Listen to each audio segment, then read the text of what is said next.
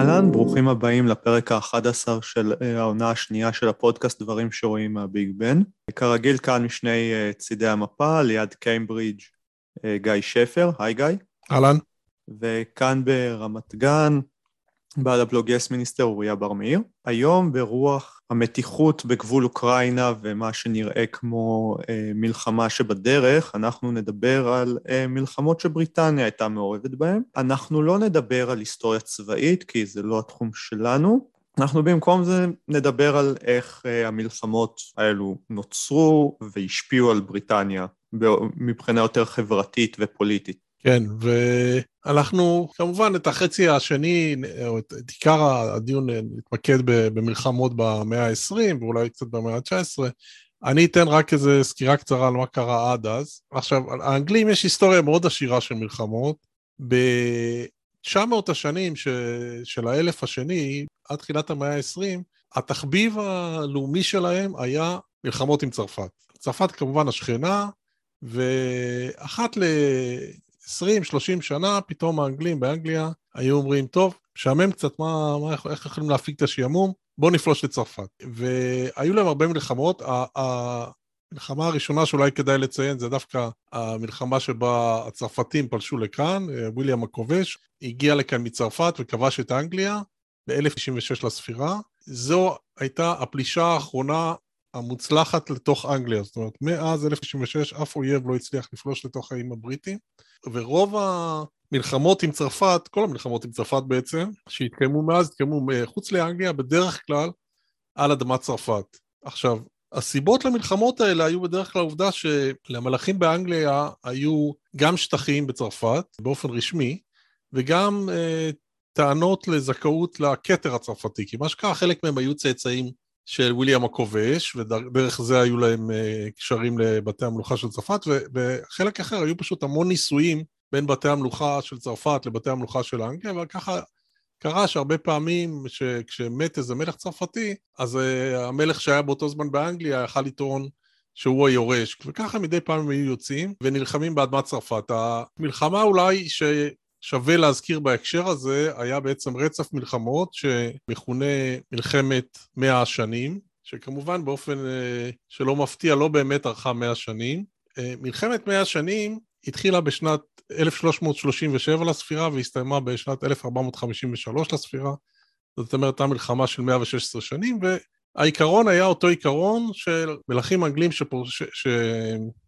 שפולשים לצרפת כדי uh, לטעון לעצמם את הכתר הצרפתי ואת אה, עוד, עוד שטחים על מה שהיה להם, והם הם, היו להם הצלחות גדולות בהתחלה, פלשו וכבשו הרבה, הצרפתים הצליחו להדוף אותם, הם פלשו, הנרי החמישי, הראשון היה אדוארד, ואחר כך הנרי החמישי שוב פלש וכבש הרבה שטחים, וזה הסיפור המפורסם עם, עם ז'אן דאר, כן, הנערה הצרפתייה שהייתה השראה והלהיבה את כל הצרפתים, שכנעה אותם להילחם בחזרה ולכבוש מהאנגלים את כל השטחים שלהם, ו... זה מה שהצרפתים עשו, ובסופה של המלחמה הזאת, המלך הצרפתי הצליח בעצם להביס את האנגלים, וכל השטחים שהיו להם בצרפת בעצם הם הפסידו, חוץ מאת האזור קאלה, שזה האזור הכי קרוב לאנגליה, אבל בעצם מאז האנגלים לא, לא כבשו יותר ולא, ולא היו להם אה, דרישות ממשיות מ... לנחלות בצרפת. עכשיו, המלחמה הזאת היא חשובה מבחינה היסטורית כי היא שינתה את כל, uh, uh, כל דרכי הלחימה מאז ואילך, גם באנגליה וגם בצרפת. זאת אומרת, עד אז המלחמות היו מלחמות פאודליות. היה בא אציל, לוקח את הצמיתים שלו, אומר להם, חבר'ה, אנחנו יוצאים למלחמה, אם ננצח, יהיה לנו קצת uh, שלל וקצת כסף לחלק לכם, אולי קצת אדמות וכולי, הם היו באים איתו, נלחמים וחוזרים. במלחמת מאה שנים, בגלל היקף הצבאות שנדרשו למלחמות האלה, המודל הזה הפסיק להיות רלוונטי, ושתי המדינות הראשונות היו הצרפתים במהלך המלחמה הזאת, ואחר כך אה, האנגלים התחילו בעצם להשתמש בצבא קבע. זה בין היתר גם נבע מזה שהתחילו להשתמש בארטילריה, אז המעמד המיוחד של האצילים, שהיו תמיד עם איזה שריון ומשהו כזה, כבר לא ממש עזר להם. וזה יחד עם מגפת הדבר ש, שדיברנו עליה גם בעבר, בעצם מוטטה את, אה, את, את, השלטון, את שיטת השלטון הפאודלי בצרפת ובאנגליה. אז זה דבר אחד, הצבא הקבע וה, והירידה של פיאודליזם. הדבר השני זה שהאנגלים, בגלל שהם איבדו את כל השטחים שלהם בצרפת, הם עברו לפתח מאוד את הלוחמה הימית שלהם, את הצי שלהם. כי הם היו אי, וברגע שצרפת אה, זה לא היה שטח ש... שהיה להם שם אה, אינטרסים לגיטימיים בכיבוש, אז הם אמרו, טוב, אנחנו נתמקד בהגנה על הגבולות הימיים שלנו, ופיתחו מאוד את הצי, וככה בעצם הם הגיעו למאה ה-19 והמאה ה-20 עם אחד הציים המלחמתיים הגדולים בעולם. וזה היה מאוד רלוונטי למלחמה אה, האחרונה שלהם בעצם עם צרפת, שזה, נקפץ כמובן איזה 500 שנה קדימה, אבל זה המלחמות עם אה, נפוליאון. אז אה, כשנפוליאון כבש את כל אירופה והמזרח התיכון, היה חשש אמיתי והוא גם איים שהוא יכבוש את uh, בריטניה ויפלוש לבריטניה, הברית, הבריטים מאוד חשבו מזה, אז הם השתמשו בכוח הימי, בצי שלהם, שכאמור uh, הם פיתחו אותו בו לאט לאט בעקבות אותו הפסד ב- במלחמת מאה השנים, והם גם מנעו מנפוליאון לכבוש את, את אנגליה, גם הטילו מצור על, ה- על ערים צרפתיות, ערי חוף צרפתיות, וזה הוביל בסופו של דבר לקרב ימי מפורסם, שזה קרב טרפלגר, שבו הצרפתים יחד עם הספרדים, הצי הספרדי יחד עם הצי הצרפתי נלחם בצי האנגלי, ליד מצרי גיברילטר באזור טרפלגר, והאנגלים זכו שם לניצחון גדול בהנהגת האדמירל נלסון. מי שמגיע לאנגליה ובלונדון ומסתובב בכיכר טרפלגר המפורסמת, אז הוא יכול לראות את הפסל של נלסון שם משתרע לו לגובה של כמה עשרות מטרים. נלסון מת בקרב הזה, אבל הצי שלו ניצח, ובעצם זה הבטיח שסופית את העליונות של הצי האנגלי על הצי הצרפתי, ומנע מנפוליאון באופן סופי ומוחלט מלפלוש לבריטניה, כי אה, הוא לא היה יכול לפלוש לבריטניה בגלל העליונות של הצי הבריטי. עשר שנים אחר כך, נפוליאון, היו עוד כמה מלחמות בדרך, נפוליאון הוגלה וחזר מהגלות, ואז הוא הגיע ל... הקרב האחרון המפורסם שלו, שזה קרב ווטרלו, הדוכס וולינגטון, הביס אותו יחד עם ה... בשיתוף פעולה עם הגרמנים, כן? מאה שנה אחר כך כמובן במלחמת העולם השנייה זה התהפך, האנגלים ישתפו פעולה עם הצרפתים נגד הגרמנים, אבל כאן היה שיתוף פעולה קצת יוצא דופן של האנגלים עם הגרמנים, כי כולם פחדו מנפוליאון, חששו שהוא הולך עוד פעם לכבוש את כל אירופה, והם הביסו אותו בעזרת כל מיני טקטיקות מתוחכמות שלא ניכנס אליהן, ובזה בעצם סיימו אלף שנה של מלחמות בין אנגליה לצרפת. וכאמור, במאה ה-20 תאופיין דווקא בברית צבאית בין אנגליה לצרפת, שאפיינה גם את מלחמת העולם הראשונה וגם את מלחמת העולם השנייה. אז בגדול כשמדברים על אה, אלף השנים האלה, כמובן, זה לא שהם נלחמו רק בצרפתים, דיברנו בפרקים על סקוטלנד ועל אירלנד שהם פלשו, ועל ווילס, שהם הרבו לפלוש גם לשכנות שלהם, והיו להם מלחמות עם ספרד, ו... עוד עם כל מיני, אבל התחביב הלאומי כאמור היה המלחמות עם צרפת. אז זהו, אנחנו מגיעים עכשיו לסוף המאה ה-19, אמצע המאה ה-19, סוף המאה ה-19, לכמה מלחמות אחרות שהיו להם באזורים אחרים של העולם. כן, כמובן אנחנו לא מדברים על כולן, כי יש הרבה ואין לנו מספיק זמן לזה, אז לקחנו כמה אה, בולטות ומפורסמות. טוב, אז אה, נתחיל בכמה מלחמות. המלחמות הראשונות שאני רוצה לדבר עליהן הן של, אה, הן מה שנקרא מלחמות האופיום, היו שתיים. אה, הראשונה הייתה בין 1839 ל-1842, והשנייה בין 1856 ל-1860.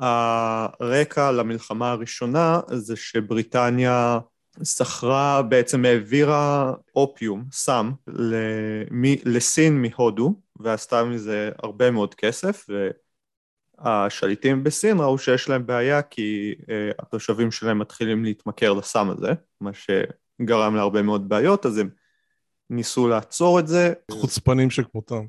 כן. אימפריה זרה מנסה לסמם את המדינה שלהם והם מתנגדים. משהו כזה, כן, זה, זה לא נימוס בריטי, זה בטוח. ב-1839 בעצם הממשלה הסינית הורסת משמידה לבריטים בערך איזה 1,400 טון של אופיום, ובאופן כללי מנסה להתנגד ליבוא הבריטי של אופיום לתוך סין, מה שבסופו של דבר מצית את המלחמה. במלחמה השנייה שוב יש אה, מתיחות על הרקע הזה, והפעם גם צרפת חוברת לבריטניה. בסופו של... בשתי המלחמות בעצם בריטניה מנצחת, בעצם מבטיחה את הסחר שלה בסין ואת היכולת שלה לייבא לתוך סין. ומה שעוד חשוב שקרה בעצם כתוצאה משתי המלחמות האלה זה ההיווצרות של הונג קונג. בעצם בכל מלחמה אה, בריטניה קיבלה או לצמיתות או להחרה של אה, הרבה מאוד זמן שטחים שיצרו את מה שנקרא האזור המנהלי של הונג קונג, שמאז חזר לסין, אבל בעצם בשתי המלחמות האלה הונג קונג אה, התחילה להיווצר כפי שאנחנו מכירים אותה היום. אז אלו היו מלחמות שבהן הבריטים ניצחו וסך הכל הרגישו די טוב עם עצמם. נעבור לאירופה, למלחמת אה, קרים, אנחנו בכל זאת אה, לכבוד המצב באוקראינה, אז אי אפשר לוותר על המלחמה הזאת. המלחמה הזאת התרחשה בעצם בין 1853 ל-1856. המלחמה לקחה, אה, היא התקיימה בהרבה מאוד חזיתות, פשוט חזית מאוד עיקרית ומאוד מפורסמת הייתה בחצי האי קרים, ולכן היא קיבלה את השם הזה, זה בעצם הייתה מלחמה בין האימפריה הרוסית לבין אה, האימפריה הבריטית, האימפריה הצרפתית והאימפריה העות'מאנית ששיתפו פעולה ביחד, אה, בהמשך הצטרפה אליהן גם האימפריה האוסטרו-הונגרית. מה שהיה מיוחד במלחמה הזאתי זה שזו הייתה בעצם המלחמה המתוקשרת הראשונה, כלומר העיתונאים כבר עמד לרשותם הטלגרף החשמלי, אז הם היו יכולים להעביר ידיעות לעיתונים בבריטניה בתוך שעות וגם נעשה יותר שימוש במצלמות, פתאום היו לך צילומים מהמלחמה, אז uh, פתאום הייתה לך השפעה של דעת הקהל, כלומר פתאום המלחמה uh, הגיעה לדעת הקהל והייתה לציבור דעה על מה שהולך, זה לא היטיב עם, הממשל, עם ראש הממשלה ושנה לפני זה הוא הוחלף, אנחנו נגיע גם לזה ש... ראשי ממשלה הבריטים לא פעם מתחלפים תוך כדי מלחמות. זה היה דבר אחד. עכשיו, אחד הדברים שזה עזר לחשוף בעצם, זה את התנאים הגרועים שהיו בשטח. בעצם הרבה מאוד חיילים שמתו מכל הצדדים בש... בשטח, מתו לא מזה שהרגו אותם אה, צבאות אויב, אלא ממחלות שהיו בשטח. והיה קמפיין מאוד רציני של זה, של כל מיני אה, ארגוני נשים, המפורסמת שבהם היא פלורנס נייטינגייל, שבעצם הפעילה בית חולים שדה ב... כדי, כדי לסייע לחיילים החולים. ואז בעצם אחרי המלחמה כבר שמו הרבה יותר דגש על תנאים כמו היגיינה ודברים מהסוג הזה. אז זה, זה הייתה, זו הייתה השפעה בעצם של מלחמת קרים על הציבור הבריטי. כן, אז אמרנו מלחמה מתוקשרת, זה יותר הגיע לדעת הקהל, אפילו ראש ממשלה היה צריך אה, להתפטר באמצע בגלל זה, ויותר תשומת לב להיגיינה של חיילים. אה, והמלחמות האחרונות שאני רוצה לדבר עליהן, הן מלחמות הבורים. בדרום אפריקה. כן, או יותר, יותר נכון יהיה לדבר על אה, מלחמת הבורים השנייה, היו בעצם שתיים, כשהשנייה היא נחשבת ליותר אה, חשובה ומשפיעה, גם נקראת לפעמים המלחמה הדרום-אפריקאית. בעצם הבורים זה השם שנתנו ללבנים בדרום אפריקה שדיברו אפריקאנס. ממוצא ו... הולנדי-גרמני נדמה לי, אם אני לא טועה, משהו כזה. כן, אבל זה היה בשליטת האימפריה הבריטית, ובעצם אחרי מלחמת הבורים הראשונה אז הוסכם לתת איזושהי אוטונומיה למחוזות שם, לאורנג' ולדרום אפריקה. השנייה נוצרה על זה שהבריטים רצו להחזיר את הריבונות שלהם במקום והבורים אה, מאוד התנגדו לזה. על, על הרקע הזה נפתחה המלחמה. עכשיו, זה, אז קודם כל זה הפתיע הרבה מאוד אנשים מהבחינה הזאת שזו הייתה בעיקר מלחמה של לבנים בלבנים למרות שזה היה באפריקה. עכשיו, היו גם הרבה מאוד שחורים שאורבו במלחמה הזאת, אבל זה נחשב, נחשבת למלחמה של לבנים בלבנים. זה, זה עניין אחד. מה שהיה עוד מיוחד במלחמה הזאת זה שבעצם הבורים הבינו שהם במיעוט רציני לעומת הצבא הבריטי, ואכן התחילו להשתמש בשיטות של גרילה, כלומר, פחות לשאוף להכרעה ויותר אה, לנסות להתיש. כלומר להפוך את המחיר של לנסות אה, להחזיק בשטח ללא כדאי. והבריטים לא הגיבו יפה לזה שעשו להם כל מיני מערבים והפכו את החיים שלהם לסיוט, זה גרם להם לנקוט בגישה של אה, אדמה חרוכה, בעצם מה שהם עשו זה הם החריבו כפרים עד היסוד, הרסו שדות, הרעילו בארות, דברים מהסוג הזה, ואת הנשים והילדים שהפכו לפליטים הם שמו במה שנקרא אז מחנות ריכוז. זו לא היו מחנות הריכוז במובן שהנאצים השתמשו בהם, אבל השם היה מחנות ריכוז, הנאצים אימצו את המונח הזה אחר כך, והתנאי ההיגיינה שם היו מאוד לא טובים, אז הרבה מאוד מתו שם ממחלות או רעב ודברים כאלה, וזה לא יצר דעת קהל מאוד נלהבת בבית.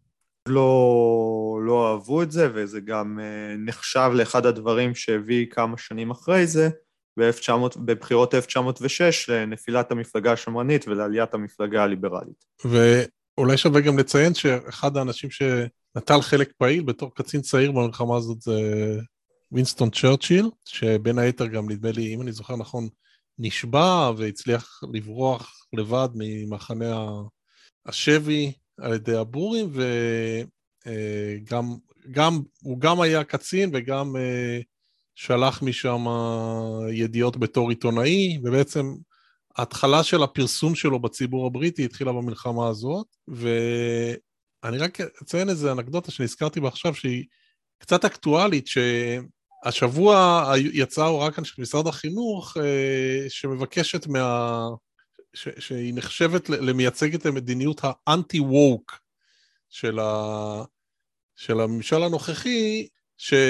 נותנת הוראה לבתי הספר ללמד את ההיסטוריה הבריטית באופן מאוזן, והכוונה מאוזן כאן זה הכוונה לא באופן אה, ש, שתוקף אותה באופן פרוגרסיבי מדי, כלומר אה, את האימפריה הבריטית ועוד כמה דברים מהסוג הזה, שלא, ש, ש, שלא יעשו את זה באופן שהוא מאוד מאוד אנטי-פטריוטי. ואחד הדברים שדיברו עליו גם זה על צ'רצ'יל, שכשמדברים על צ'רצ'יל, כי מה שקרה היום עם.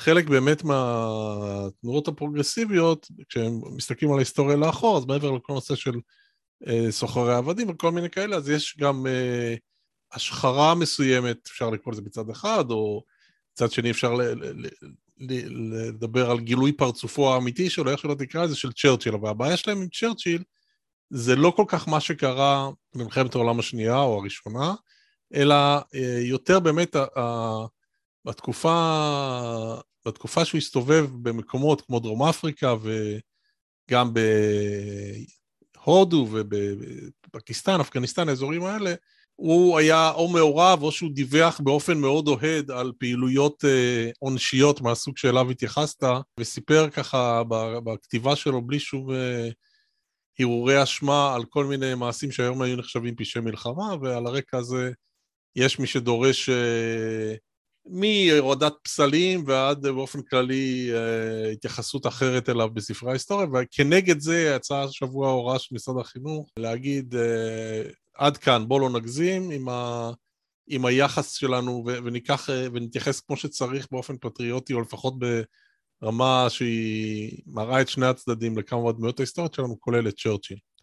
אז... כן, אז באמת, אם כבר מדברים על פרוגרסיבים ודברים כאלה, אז רק צריך להגיד, במלחמת הבורים השנייה, אה, מה שהרבה מאוד הפריע לדעת הקהל הבריטית, זה לא היה רק, אה, אתה יודע, הם לא היו רק חבורה של יפי נפש שהפריע להם אה, מחנות הריכוז ומה שבעצם עשו שם, אני מניח שזה שהם עשו את זה ללבנים די, די תרם לזה שהם הרגישו חוסר נוחות מהעניין, אבל מעבר לזה גם העובדה שפשוט המחיר שנקבע מ...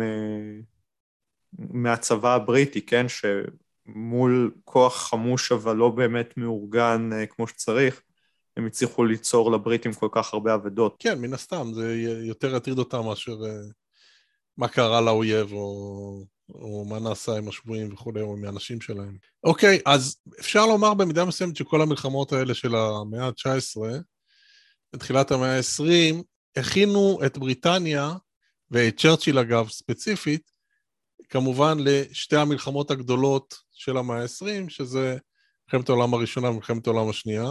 אני, אני אגיד כמה מילים על, ה, שוב, על ההשפעות שלהם, אנחנו כמובן לא ניתן כאן סקירה ממצה מכל סוג שהוא של שתי המלחמות האלה, כי אפשר להקדיש להם לכל אחת מהן ולכל קרב באחת מהן אפשר להקדיש עונת פודקאסטים שלמה, אבל זה כמובן היו שתי מלחמות שזעזעו וטלטלו את בריטניה בצורה שאי אפשר להגזים בחשיבותה. אני רוצה להגיד מילה על מלחמת העולם הראשונה ועל ההשפעה שלה על מלחמת העולם השנייה, כי ביש... יכול להיות שאמרתי את זה כבר באחד הפודקאסטים הראשונים, אבל uh, בישראל אנחנו, בדרך כלל כשמדברים על מלחמות העולם, הדגש הגדול אצלנו במלחמת העולם השנייה והשואה וכל מה שכרוך בכך, uh, ומלחמת העולם הראשונה אנחנו מזכירים אולי בהקשר של שחרור ארץ ישראל מהאימפריה העות'מאנית והכניסה של הבריטים והצהרת בלפור, דברים מהסוג הזה, שכמובן הם קרו, אבל בהיסטוריה הבריטית, למלחמת העולם הראשונה יש מקום הרבה יותר גדול והרבה יותר טראומטי. זאת אומרת, אה, מלחמת העולם השנייה נחשבת כאן היום, למרות הקורבן, הקורבנות והקרבה למלחמה, אה, לניצחון מזהיר, מלחמה מוצדקת כמובן, של הטובים נגד הרעים,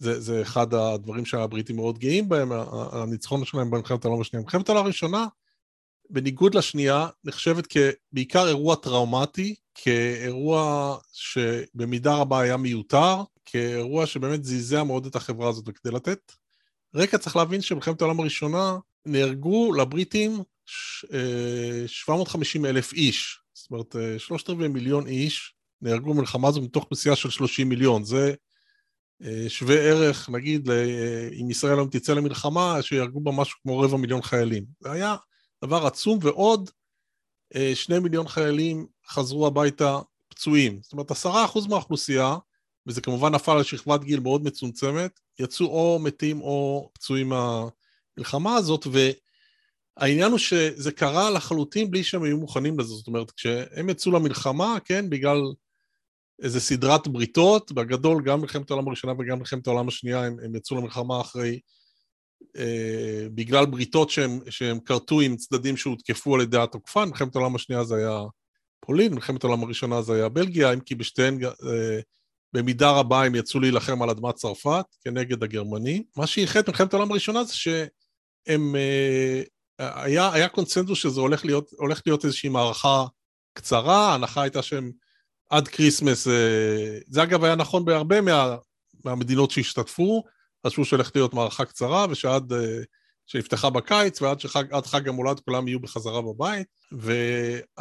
והמלחמה הזאת באמת טלטלה את בריטניה, גם השפיעה על כל מיני תהליכים אה, כלכליים וחברתיים. אני חושב שאפשר לראות את זה, אגב, מצוין בדאונטון אבי, שהזכרנו כבר שהמלחמה תופסת חלק גדול ממנה, ואחד הדברים ששוב הוא עשה, כמו כמה מלחמות הקודמות שהזכרנו, זה עוד צמצום של הפער בין אה, כמה אה, קבוצות אוכלוסייה שונות, גם אה, חיזק את המעמד של, ה, אה, של השכבות הנמוכות, ש, שהם הקריבו את עיקר הקורבן והקימו עם כל מיני דרישות לאחר המלחמה, גם חיזק, אבל גם החליש את המעמד של הנשים, כי מה שקרה במלחמה זה שכיוון שכל הגברים בגיל הגיוס יצאו להילחם על אדמת צרפת, אה, או במקומות אחרים, מזרח התיכון וכולי, אז הנשים חלק, אנשים שעד אז בעיקר עבדו בבית, הרבה מהם נכנסו לשוק העבודה, בעיקר במפעלי התחמושת.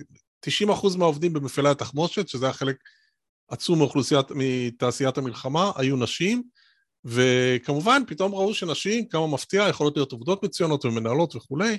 הבעיה היא שבסוף המלחמה אה, הגברים חזרו, ואז אמרו, אה, מה יהיה איתנו עכשיו? אנחנו חזרנו מהמלחמה, לא תהיה לנו עבודה, אנחנו נלך הביתה, ואז כמובן היה את ה-Backlash, שאנחנו רואים הרבה במאבקים אה, פמיניסטיים, והוצע חוק שלכל חייל שחוזר ממלחמה, יש עדיפות בקבלת אה, מקום העבודה הקודם שלו, בקבלת מקום עבודה בכלל, ורבע או יותר או שליש מהאנשים שיצאו לשוק העבודה נאלצו לחזור לעבוד בבית, אבל בכל זאת, למרות זאת, למרות הבקלש הזה, זה כן מסמן תקופה של התקדמות ושל כניסה של נשים לכוח העבודה, וגם של הכרה מסוימת ב...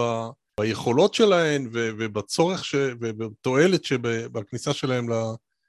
כנשים עובדות. דבר נוסף שקרה אחרי, מיד אחרי מלחמת העולם הראשונה, זה שסוף סוף אנשים קיבלו אה, זכות הצבעה. מיד בסוף המלחמה, אנחנו דיברנו על המאבק הזה של ההצבעה בפרק על זכויות ההצבעה, אבל אה, ב-1918 אה, נשים קיבלו זכות הצבעה, אמנם רק נשים אה, מעל גיל 30, זה אחר, כמה שנים אחר כך השוו את זה לגיל הגברים, אבל בכל זאת, התחלה של כניסה של נשים לעניין של מתן זכות הצבעה לנשים, וגם נתנו את זכות ההצבעה בעצם לכל גבר על גיל 21, וזה אמר שמיד הבחירות שהתקיימו אחרי המלחמה, בעצם אה, כמות המצביעים קפצה בבת אחת פי שלוש, מ-7 מיליון ל-21 מיליון, שזה שינה את כל המפה הפוליטית, בין היתר חיזק מאוד את הלייבור, ובאמת כמה שנים אחרי המלחמה, ב-1923 הלייבור הקימו ממשלה ראשונה, אמנם נדמה לי שלא היה להם... 24. 24. נדמה לי שלא היה להם רוב, אבל הם עדיין הקימו ממשלה, שזה היה די בלתי נתפס לפני מלחמת העולם הראשונה. כן, מה שהיה אה, זה שבעצם השמרנים היו המפלגה הכי גדולה, אבל היה פרלמנט תלוי, ואז הלייבור והליברלים אה, איחדו כוחות, הפילו את הממשלה אה, של סטנלי בולדווין באי אמון, והקימו את, ה... את ממשלת הלייבור ליברלים. אוקיי, okay. אני רוצה אגב עוד אנקדוטה, שוב, שאני לא, לא יודע אם הזכרתי אותה כבר או לא בעבר כאן, אבל לגבי ה... השינוי במעמד של הנשים, וגם ה-Backlash שהיה, אחד הדברים שקרה בתקופת המלחמה זה שאנשים, אה, בעיקר במפעלים, אבל לא רק, בהפסקות, היו עושות ספורט, והתחילו לשחק כדורגל, וזה נהיה מאוד מאוד פופולרי, הליגה של הגברים כמובן לא, לא התקיימה, כי הגברים היו בשדה הקרב, והתחילו לשחק כדורגל בפני קהל, והמשחקים שלהם נהיו מאוד מאוד פופולריים. עשרות אלפי צופים, היה משחק נשים בליברפול, ש... בשנת 1920, כבר קצת אחרי המלחמה, צפו בו 53 אלף איש. אה, מאוד מאוד פופולרי, ושוב, מה קרה? הגברים חזרו מהמלחמה, ההתאחדות האנגלית מאוד נלחצה מזה שהתחרויות של אנשים כל כך אטרקטיביות, פשוט הציע, הוציאה איסור על uh, שימוש במגרשי כדורגל לכדורגל נשים. Uh, אמרו שזה לא, זה לא בריא לנשים וזה לא הולם נשים וכל מיני כאלה, ובעצם בבת אחת אסרו, בעת, לא אסרו, אבל, אבל כיוון שהמועדונים לא יכלו להשתמש באיצטדיון שלהם, אז לא היה להם איפה לשחק כדורגל, ובכך בבת אחת הענף הזה של כדורגל נשים נגדע, והאיסור הזה הוסר רק ב-1971, שזה די מדהים בסך הכל. אז זה, שוב, ההתקדמות של קבוצות מסוימות באוכלוסייה, אבל גם כל הזמן הבקלשים, שזה גם נכון לגבי מעמד הפועלים וגם לגבי הנשים. עכשיו... לפני שאתה עובר למלחמה הבאה, אה, שתי אנקדוטות משלי על הראשונה, אחת, אם כבר דיברת על כדורגל אז קשה שלא להזכיר את אה, המשחק של חג המולד. נכון. אה, ב-1914, כשבעצם חיילים משני צידי המתרס הפסיקו ליום אחד, הפסיקו להילחם ושיחקו כדורגל. נכון. ב...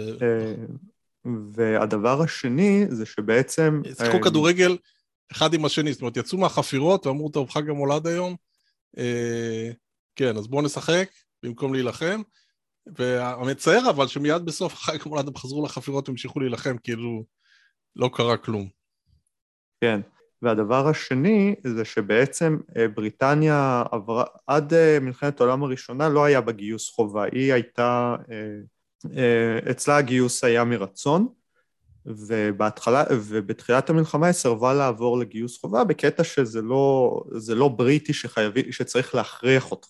אתה צריך לבוא מיוזמתך בקטע פטריוטי, והיה הרבה מאוד לחץ אה, בעצם לגרום לגברים אה, להתגייס, וחלק מזה היה לחלק לצעירים שגם לא השתתפו בכוח העבודה הנחוץ אה, בבית ולא התגייסו, אה, לתת להם נוצה לבנה כדי להראות שהם פחדנים, כן? יש לזה גם סצנה בדאונטון, אם נכון. כבר הזכרת את הסדרה הזאת. נכון. אה, ובעצם תוך כדי המלחמה רק אה, בריטניה עוברת לגיוס חובה, שכבר יהיה לה גם במלחמת, שיישאר איתה עד מלחמת העולם השנייה למעשה. נכון, אז באמת, אני שכחתי, רציתי באמת להתייחס לזה ושכחתי, אבל באמת, המודל בעצם שהתקיים מ... אותה מלחמת מאה השנים, שאמרנו שעזבו את המודל של האצילים ועד מלחמת העולם הראשונה, זה היה באמת מודל של צבא קבע. אבל בתחילת מלחמת העולם הראשונה הם הבינו שהם לא יכולים אה, להסתמך על הצבא הקבוע, הם צריכים להגדיל את הכמות, אבל כמו שאמרת, לא, הם לא רצו אה, לעשות גיוס חובה, כי זה דבר שלא היה בהיסטוריה, ואז הם הכריזו על הקמת צבא המתנדבים. זה הצבא המפורסם של נדמה הוא היה שר הימייה, לורד קיצ'נר, שיש את הפוסטר המפורסם שלו. I want you. I want you עם האצבע, ובאמת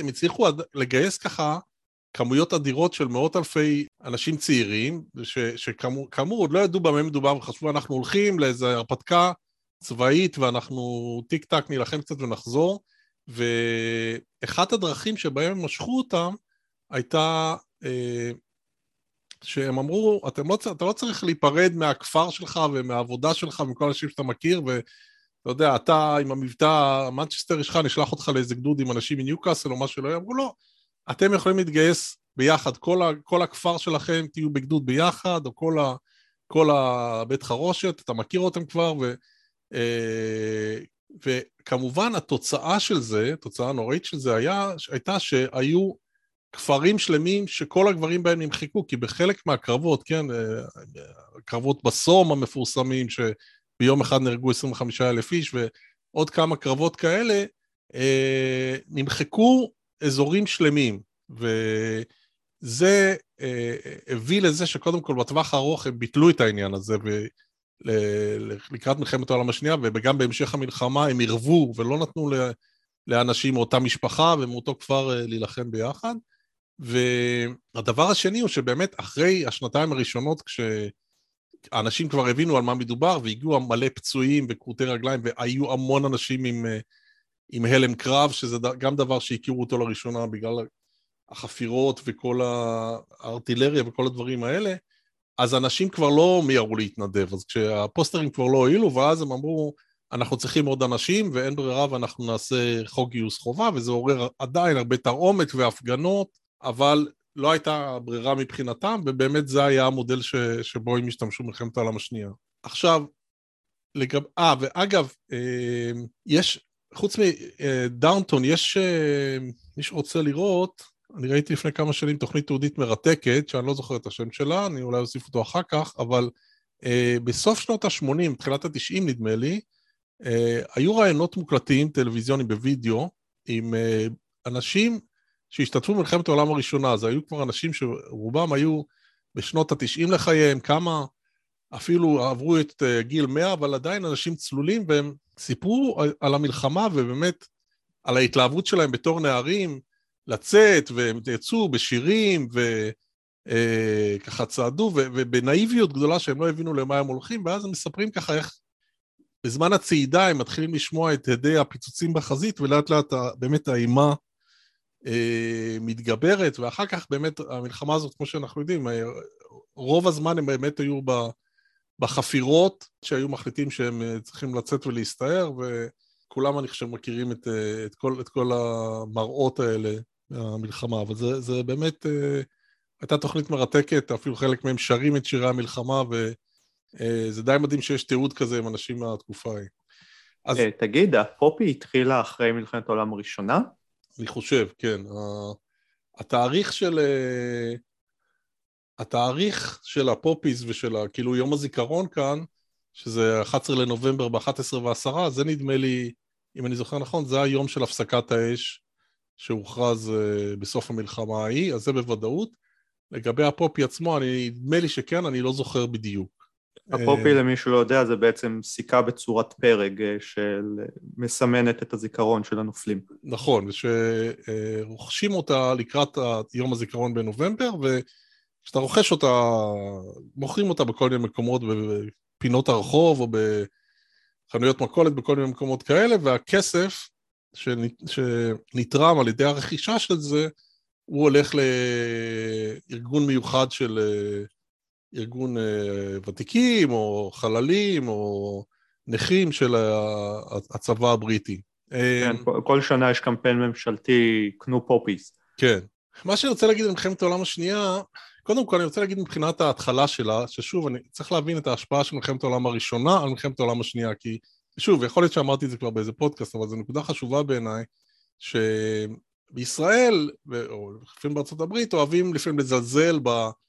אה, בפייסנות של צ'מברליין שניסה לפייס את, את היטלר ולמנוע אה, מלחמה בזה שהוא נתן לו צ'כוסלובקיה וכולי ומדי פעם כשיש איזה מישהו שנראה פייסני מדי אה, בדרך כלל מהצד השמאלי של המפה, אז אומרים לו, אל תהיה כמו צ'מברליין שמנסה לפייס את האויב, אבל צריך להבין את זה, את, ה, את ה, באמת הניסיון של צ'מברליין והממשלה הבריטית להימנע ממלחמה, מלחמת עולם, על רקע מלחמת העולם הראשונה. כי להבדיל ממלחמת העולם הראשונה, שאליה הם יצאו ככה בלי, בלי הרבה מודעות, מלחמת העולם השנייה הם כבר ידעו מה זה מלחמת עולם. והם ידעו מה המחיר שלה, ו, והם ידעו איך, איך המלחמה הזאת קרעה את המדינה שלהם והורידה להם אה, מחזור שלם של גברים משוק אה, העבודה, והם לכן אמרו, כמובן בדיעבד זה לא, זה לא היה אפשרי או ריאליסטי, אבל יש איזה גם, איזה, איזה סרט שראיתי על צ'רצ'יל, אמנם לא סרט דוקומנטרי, אבל אני זוכר שבסרט הזה, על הכניסה שלו לתפקיד, אה, או צ'מברלן או לורד הליפקס, אה, אומרים לצ'רצ'יל כשהוא, כשהוא באמת אה, נכנס לתפקיד, אחרי שצ'מברלן התפטר, הוא אומר לו, תשמע, יכול להיות שצדקת ובאמת אין ברירה מלחמה, אבל אני אלך, אלך לקבר בלב שלם, שאני יודע שעשיתי את כל מה שיכולתי כדי למנוע עוד מלחמת עולם. כן, אגב, אם מישהו רוצה קצת לקבל uh, קריאה אחרת, אז אני ממליץ על הספר מינכן של רוברט האריס, יש גם תרגום בעברית, שהוא מאוד מוצלח, והסיפור בדיוני, אבל הוא קורה בעצם סביב הסגירה הזאת של הסכם מינכן, והוא מראה יפה מאוד איך צ'מברליין מצד אחד כן היה לו איזשהו עיוורון, אבל מצד שני הוא כן היה נעול בגבולות משחק של גם הטראומה במלחמה וגם זה שבריטניה עוד הייתה צריכה להתחמש בעצם, היא עוד לא הייתה מוכנה מבחינת התחמשות לצאת למלחמה כפי שהיא ראתה את זה. נכון. את, את השתלשות המלחמה לא נתאר כאן, כמובן היה, בהתחלה היה החשש הגדול שהגרמנים יפלשו גם, היה, זה התחיל עם דנקרק, כשהגרמנים כבשו את אה, צרפת, והיה חשש שהם פשוט אה, יהרגו או ישבו את כל ה... חיל המצב הבריטי שעליו היה מבוסס הצבא הבריטי בעצם, שהיה בצרפת, והבריטים במבצע הירואי הצליחו לשלוח שם אוניות וסירות ולחלץ אה, את כל, את, את רוב החיילים שלהם שם, שאחר כך היוו הבסיס של הצבא הבריטי בשנים הבאות.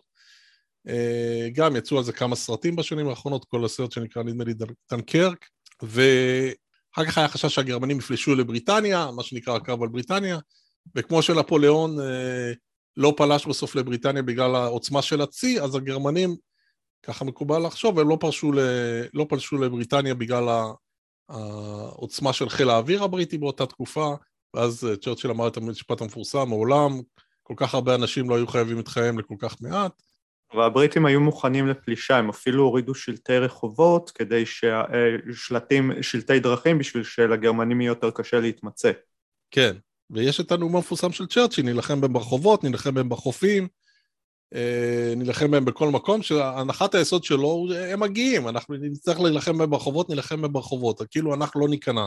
We will never surrender. כאילו, אז, אז זו הייתה הנחה, ברגע ש, אה, שזה לא קרה, אה, הם עברו ממגננה למתקפה, הייתה את המלחמה, כמובן, את הקמפיין בצפון אפריקה, ששם הם הפכו, הפכו את הכף של המלחמה אחר כך האמריקאים הצטרפו, בינתיים הגרמנים נעצרו ברוסיה ב-43' ואחר כך הייתה הפלישה לנורמנדי, ואני ככה מסכם מלחמה של שש שנים בשלושה משפטים, אבל uh, הדברים האלה מוכרים, ואם לא, אנחנו לא נוכל לכסות אותם כאן, אבל מה שצריך להגיד שגם uh, גם המלחמה הזאת יצרה שינויים פוליטיים, כי כזכור, אגב, גם מלחמת העולם הראשונה היו שינויים פוליטיים, uh, אם כי זה היה מאותה מפלגה, אבל אה, ראש הממשלה אסקוויט התחלף עם ראש הממשלה לואיד ג'ורג', זה גם הסייע להצהרת בלפור, אה, ומלחמת העולם השנייה התחילה עם צ'מברליין, ברגע שהוא, אה, האסטרטגיית הפיוס שלו עם, מול היטלר נכשלה, הגיע צ'רצ'יל, ומה שהיה מפתיע מאוד, שעוד נדמה לי לפני סוף המלחמה ב-45, כאשר עוד הייתה חזית עם היפנים, אז צ'רצ'יל הפסיד בבחירות, לקלמנט אטלי, כן? בזמן המלחמה היה, הייתה ממשלת אחדות לאומית כזאת, עם נציגים גם מה, מהלייבור וגם מהקונסרבטיבים, מובלת כמובן על ידי צ'רצ'יל, הלייבור פרש לקראת הסוף, ואז היו בטוחים שצ'רצ'יל גיבור המלחמה ינצח בבחירות, והוא הפסיד ברוב גדול. ושוב, הסיבה כאן הייתה שהמוני החיילים האנגליים, שהם שילמו בעצם את המחיר הגדול, כמובן גם האזרחים עם היה במלחמת העולם השנייה 70 אלף אזרחים נהרגו, היה את הבליץ המפורסם בלונדון וכולי, אבל הלייבור הוא הבטיח מהפכה ממש אה, חברתית, ש...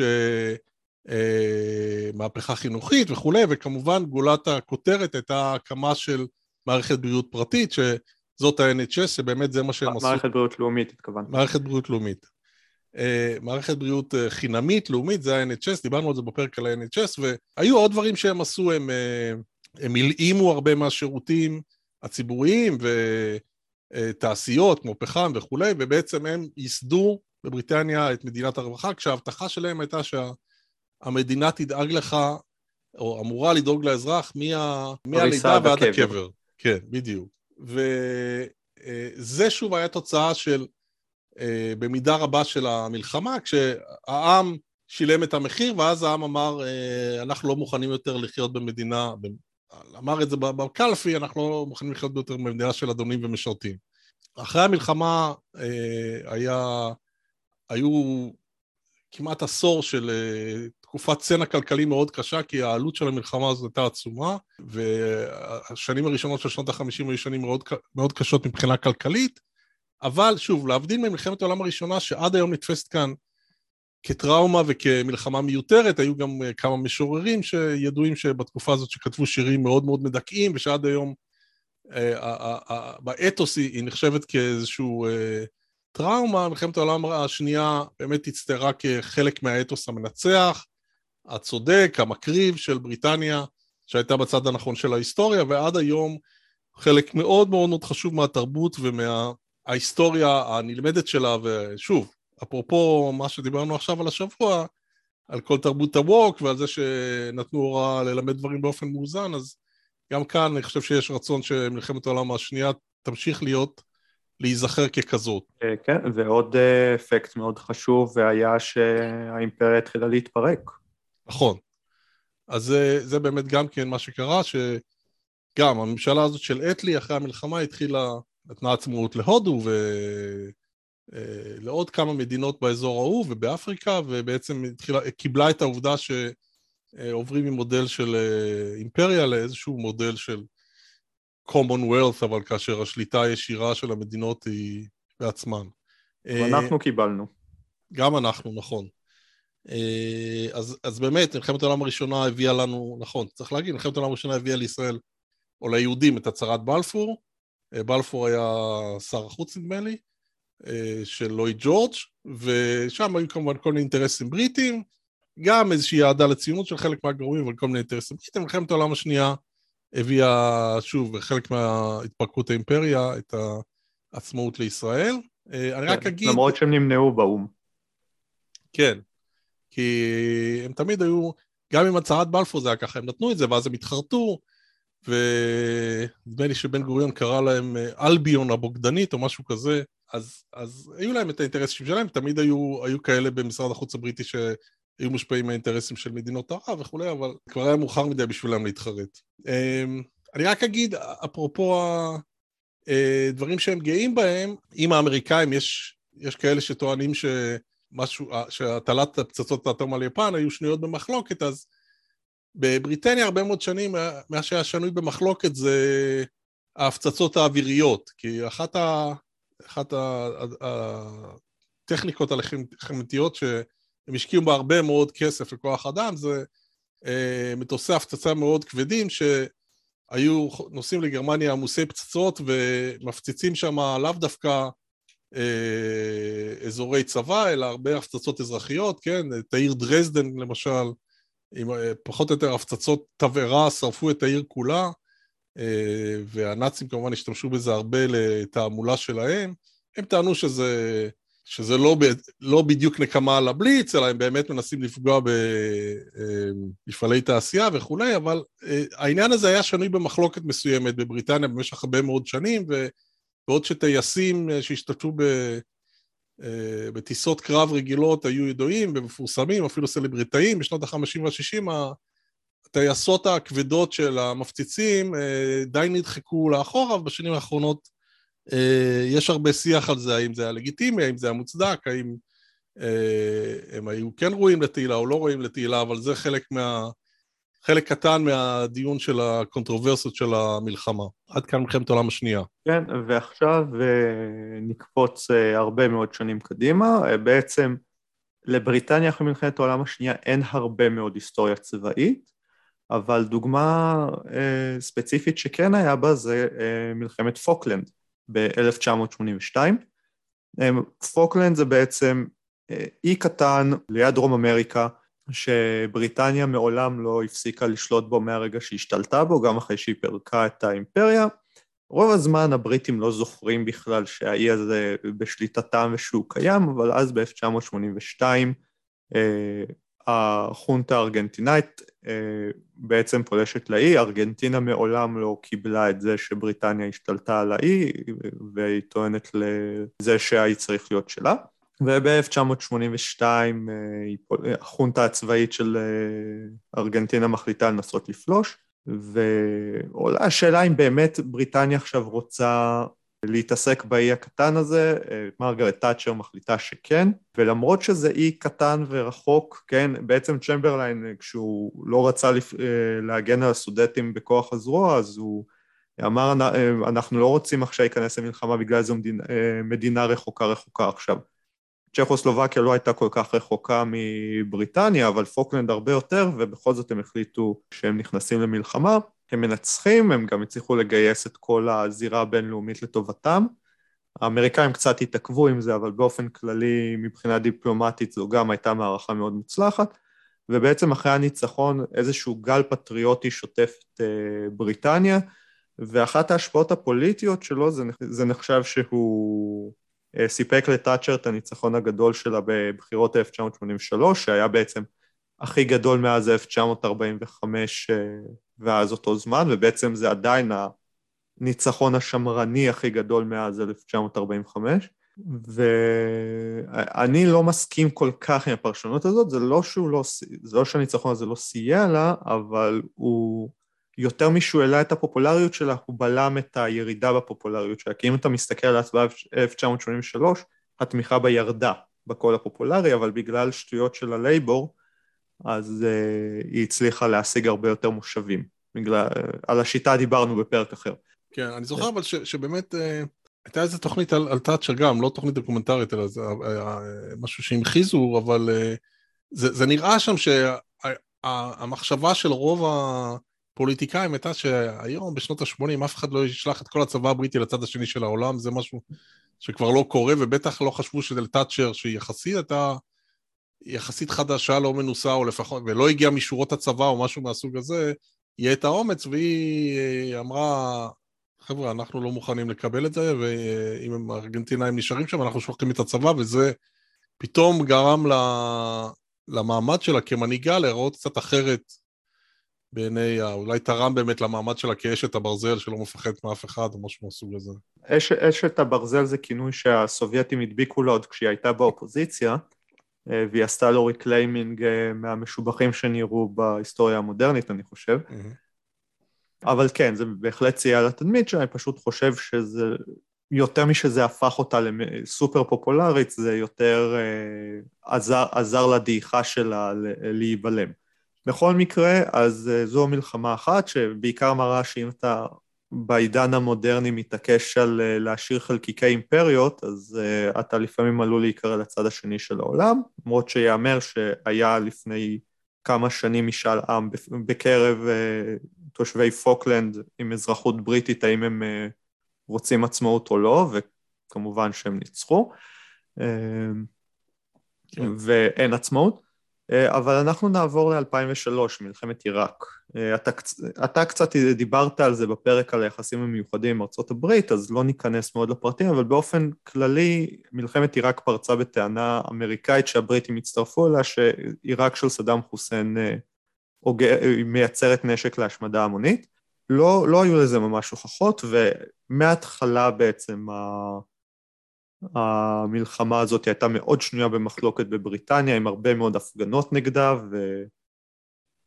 ואחרי שהפלישה הגיעה ולא נמצאו שום מחסנים של נשק להשמדה המונית, או שום דבר שיצדיק את הטענה הזאת, אז uh, בכלל עצבים בציבור עלו, כולל שהראו תמונות של, לא תמונות, סליחה, הראו בובה של טוני בלר, ראש הממשלה, אז מוכתמת בדם, להגיד שיש לו דם על הידיים בעצם.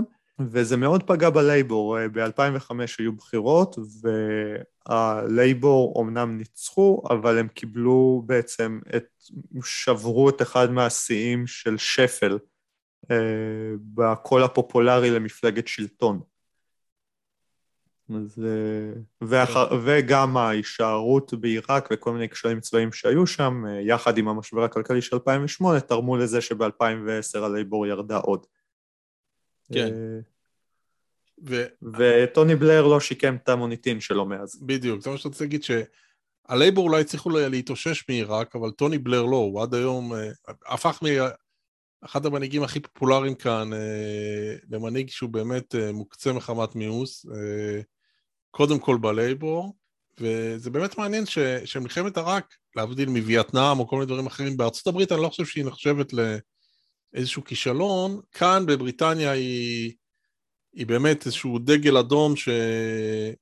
אה, היא מאוד מאוד מאוד שנויה במחלוקת, ויותר מאשר נגיד, כי הבריטים הרי הצטרפו לאמריקאים גם בקמפיין שלהם באפגניסטן, ושם זה נחשב, אה, נחשבת מלחמה לגיטימית, אבל עיראק, אולי באמת בגלל כל הסיפור הזה של הנשק להשמדה המונית וכולי, זה נחשב... צריך גם להגיד, באפגניסטן הייתה תמיכה בינלאומית די מלאה נכון. לעניין הזה, ובעיראק רוב המדינות אה, של המערב החליטו שנשארות בחוץ. אה, אחת המובילות התקיפות נגד יציאה למלחמה בעיראק הייתה גרמניה, אז אה, כלומר, נכון. המלחמה בעיראק נראתה מראש הרבה פחות לגיטימית. נכון. בואו נעבור באמת מהנושא הזה של המלחמות לקצת אקטואליה. אוקיי, okay, אז אקטואליה בקצרה על אוקראינה, כי בכל זאת זו אקטואליה ששולטת גם בבריטניה, אז בגדול בריטניה תופסת את עצמה, והרבה מסכימים שזה גם נכון, כמי שמובילה את הניסיונות של המערב לעצור אה, פלישה רוסית וגם לתמוך באוקראינה, ככל שניתן. היא שלחה אה, כלי נשק נגד טנקים לאוקראינה ועזרה לה, אה, לאמן חיילים, אבל הניס... עיקר הניסיון שלה זה באמצעות כלים דיפלומטיים ואיום בסנקציות. עכשיו, בבריטניה יש הרבה מאוד כסף אה, רוסי שמכובס, שעושים לו הלבנת כספים, אה, במה שזכה אפילו לכינוי לונדונגרד, ובעצם אה, הרבה מאוד קוראים לממשלה לטפל בעניין הזה שכספים רוסים ככה משפיעים על הפוליטיקה והכלכלה הבריטית, והממשלה הבריטית היא די איטית בתגובה, בין השאר כי כך טוענים, המפלגה השמרנית מקבלת הרבה מאוד תרומות מכל מיני גורמים אה, שמקושרים לקרמלין, אה, אבל אה, ממש לאחרונה בריטניה הודיעה שהיא מפסיקה ויזות משקיעים, שזה בעצם נותן למיליונרים אפשרות לקבל ויזה מאוד בקלות ובתנאי שהם ישקיעו הרבה מאוד כסף בכלכלה הבריטית. הבעיה עם זה שאומרים שזה מעט מדי ומאוחר מדי כי הרבה מאוד אנשים כבר הספיקו לקבל אזרחות על הבסיס הזה ויכולים להמשיך להשפיע על בריטניה. אז זה בנוגע לאוקראינה. בפרשת המסיבות של בוריס ג'ונסון, אז פעם האחרונה סיימנו עם זה שהמשטרה פתחה בחקירה. אה, מאז סו גריי פרסמה איזשהו דוח של ועדת החקירה שהיה דוח ביניים עם מסקנות מאוד כלליות ולא אישיות, ואמרה שהיה שם כשלי מנהיגות ושיש צורך לשנות את כל מבנה הארגוני של דאונינג 10, אז אה, בוריס ג'ונסון הבטיח שהוא יטפל בזה.